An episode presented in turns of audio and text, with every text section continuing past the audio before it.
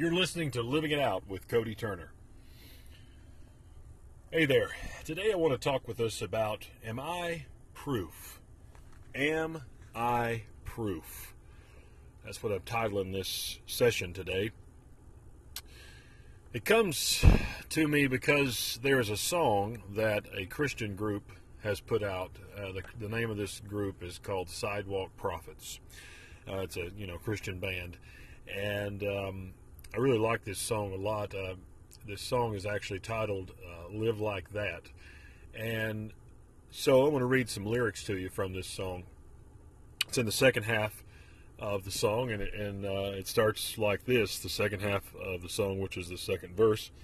It says, "Am I proof that you are who you say you are, that grace can really change a heart? Do I live like your love is true? People pass, and even if they don't know my name, is there evidence that I've been changed? When they see me, do they see you?" And then it says, "I want to live like that and give it all I have so that everything I say and do points to you. If love is who I am, then this is where I'll stand. Recklessly abandoned, never holding back. I want to live like that."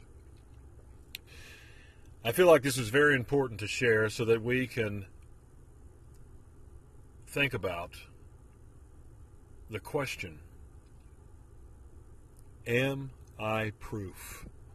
Am I proof that I really am who I say I am in Christ Jesus? Am I proof that grace can really change a heart?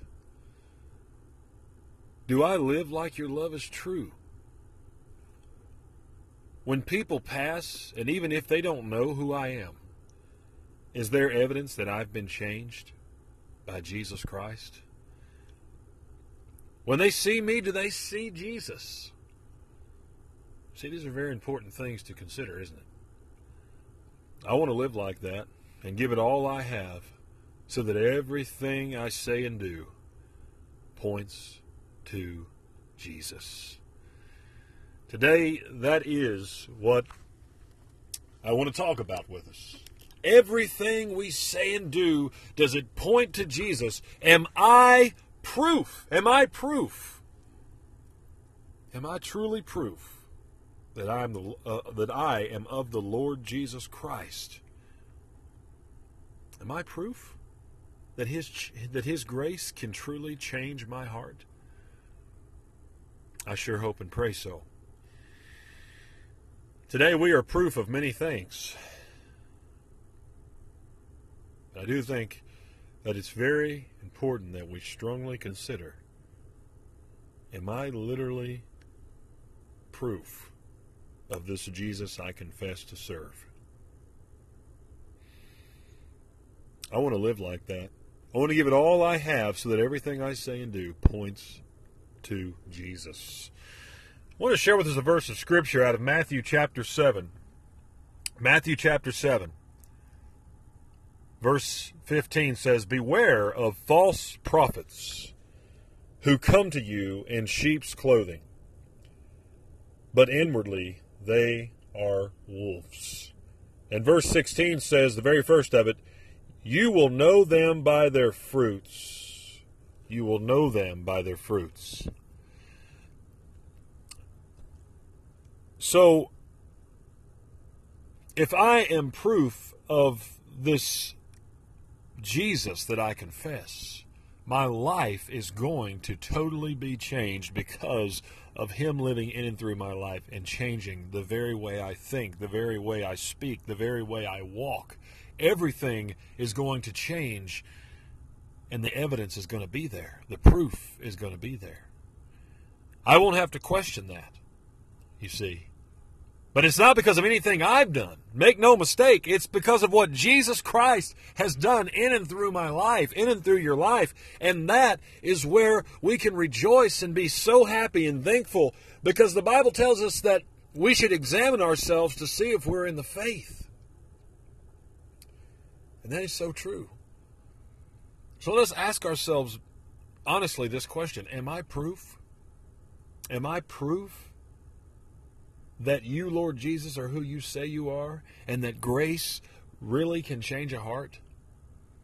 Because, see, here's the message in this whole process of what I'm talking about here today. What we're talking about here today is folks who are not believers, folks that are out there walking dead in their sins and on their way to hell right now. Listen, those folks that don't see or don't understand or don't know what we know, listen to me.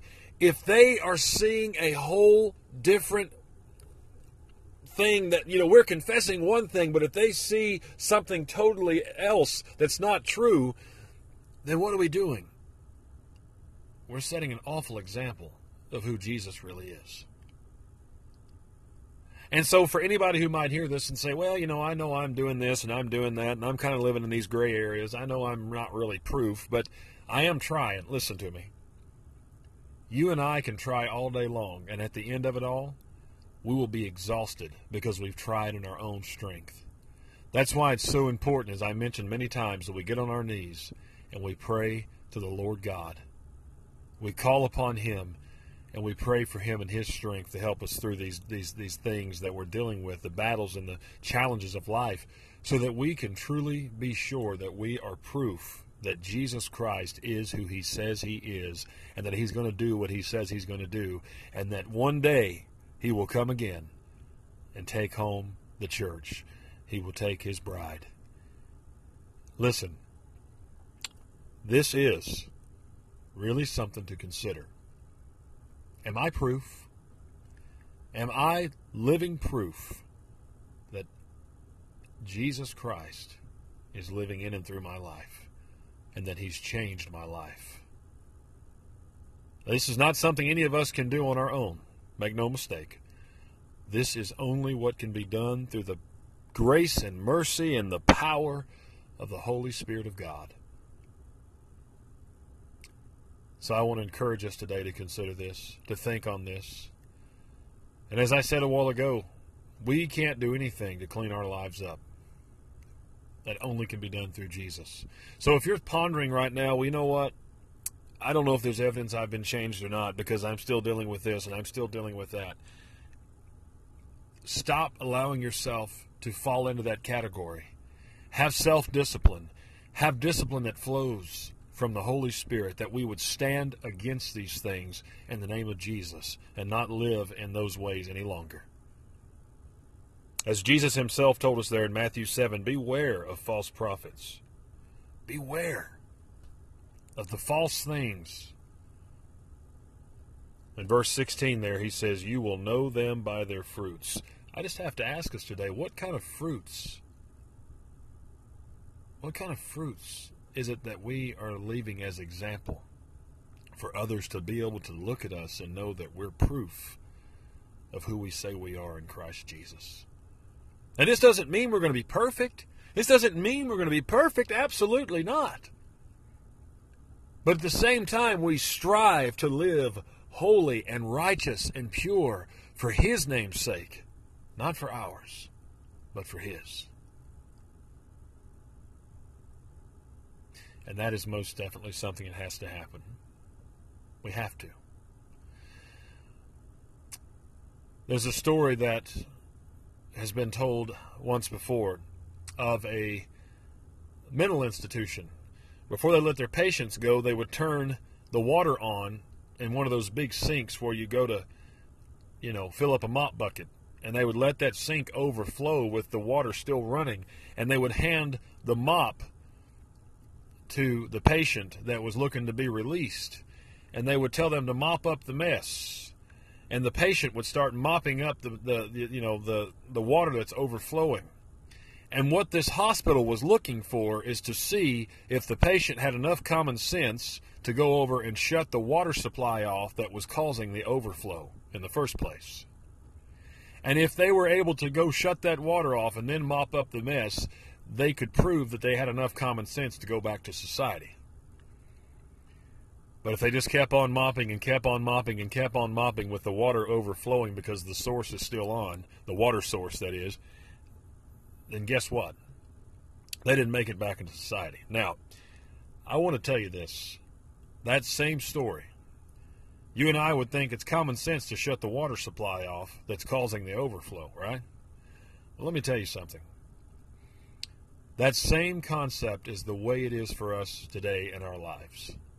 So many people are coming and going from the church house, and they're hearing the message, and they're being convicted and convinced, but they're not going through with what God is trying to do in and through their life. So they'll go and they'll I want to stop doing this, and I want to stop living like this, and I want to start living more for Jesus, and they'll get convicted in that moment. But here's what happens, okay? They'll begin to go right back into the same old problem. It's just like a back and forth game, you know? Here's what has to happen. Just like that story I told you, shut the water supply off and quit mopping up the same water over and over, because the water's just going to keep coming out unless you shut the supply off, right? You and I need to shut down whatever it is that keeps supplying us with the filth and the putrid things that are not things that God would have us to be a part of. We need to shut those things out of our lives completely. Because if not, we're going to continue doing like the guy who's mopping, trying to get that water up, but he never will, because he's not shut the water supply off that's causing that water to keep overflowing. You and I have got to shut it down. When we come to Christ, we truly give everything to Him, and we just say, Lord God, everything, all of my addictions, all of my shame and my pain and my failures and everything, Lord, I just lay all my sin, everything at your feet. And you say, Lord, shut the supplies off that is causing me to continue to overexhaust myself, trying to make my life better, because I can't, Lord, but I know you can. And that's what you do. You call upon Him and you say, Lord, I know I can't, but you can. You tell us there in Philippians chapter 4, verse 13, I can do all things through Christ who strengthens me. That's that strength that we have to have to be that living proof that we are truly who we say we are in Christ Jesus. So that everything that we say and we do, it points back to Jesus. Today you may be dealing with something and you say, Cody, you know, brother, I would love to do this, but I just can't. Listen, you know, you might look at me and you might say, well, you don't understand what I'm going through. That, you know, that's true. But Jesus knows. You say, I've heard that so many times, but it's by faith. It's by faith. Just because we've heard it, it's one thing to hear, but it's another thing by faith. You know, faith without works is dead. We have to literally show and prove by faith that we believe in what Jesus Christ has told us. There's so many things in life that we believe in and by faith, and it's nothing at all really but just material things. So why do we not put our trust and our faith in Jesus Christ and go out and be living proof of who He says He is? You know, there's no doubt about it. When you begin to walk in this way, you begin to see people totally different. You no longer look at people and hold something over their head, but you look at them and you love them like Christ loved the church. Why? Because you realize that all of this is meaningless. And at the end of the day, this entire world is coming to an end. This entire world is coming to an end. Matter of fact, what is it that Jesus tells us? Heaven and earth shall pass away, but my Father's words will remain. Listen, what He's told us is what's truth. All of these things we see, they're passing away. So why do we keep putting stock in them? Let us truly be the proof of who we say we are in Christ. That grace really has changed our hearts. Let us do that today, will we? Ask ourselves that question. Am I proof? Father, thank you.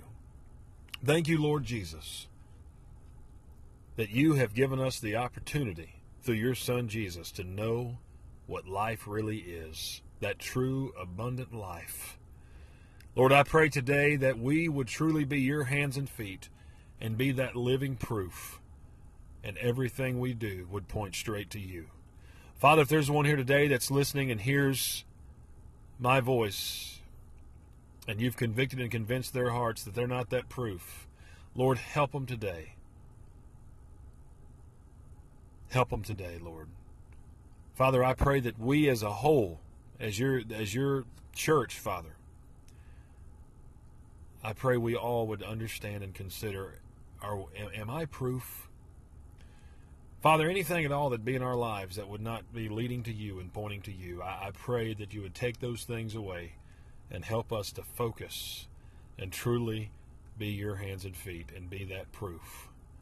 Lord, we love you, we praise you, and we thank you so much for your many blessings. And we ask this by faith in Jesus' name. Amen.